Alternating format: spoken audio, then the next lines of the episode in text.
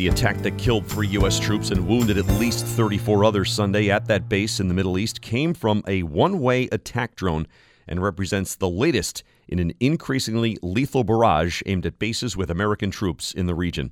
It's a story by Tom Vanden Brook, Pentagon reporter at USA Today. Tom, what's going on? Well, uh, there are a couple things going on here, Gordon. Um, one of the first is that these small drones are very difficult to um, to pick up. They come in, they're pre-programmed, and they're launched, um, and the operator doesn't have to watch where they you know steer them into the uh, into the target. And the Army has uh, stood up a special task force to try to figure out how to counter these things. Obviously, they have not quite figured out exactly how to do that in a foolproof way. So one of these drones got through, packed with explosives I'm told it detonated near uh, living quarters where U.S. troops are, and uh, the result was three dead and um, 34 wounded. Yeah. How big are these drones, by the way? Like maybe the one that struck that base in Jordan?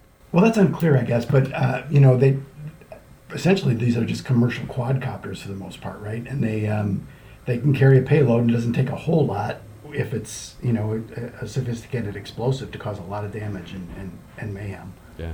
It's been said that these are one-way drones. What does that mean exactly? Well, that's it. Just what I said before. They, you know, they they're designed just for this purpose. They're not going to return to their, you know, to the operator. The operator sets them up. They've got a target that's programmed into their guidance system.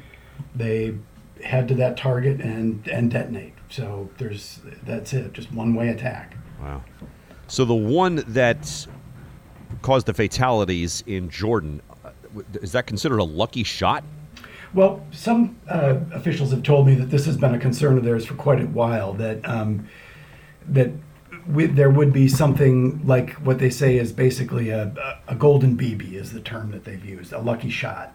Could have been in this case that that's what it was. Um, you know, it's it's hard to say. I mean, they've been.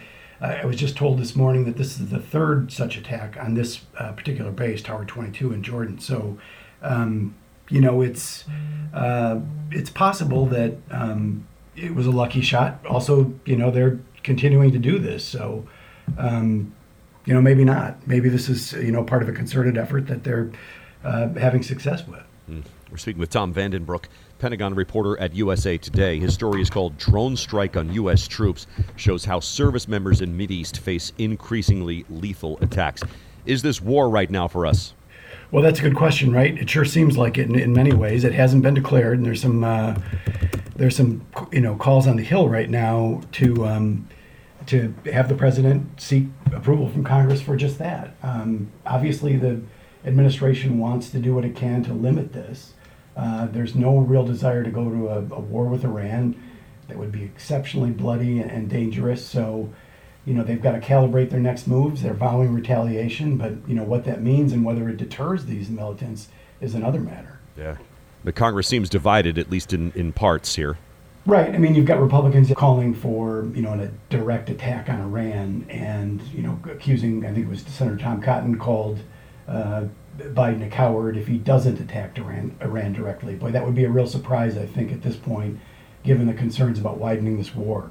So, I guess that is the ultimate question then so what do you do if you're not going to strike inside Iran how do you stop its its proxies right well interestingly last week I believe it was last week after one of these recent attacks that wounded um, some US troops in in Iraq the Pentagon mounted a, a more robust attack on some of these militias and went after the Iranian Republican Guard Corps uh, targets that you know that train and equip them. So it, they didn't hit inside Iran, but they went more directly after more or less the root cause of this. Now, would it seems like that would be a likely target for the next sort of um, retaliatory strike.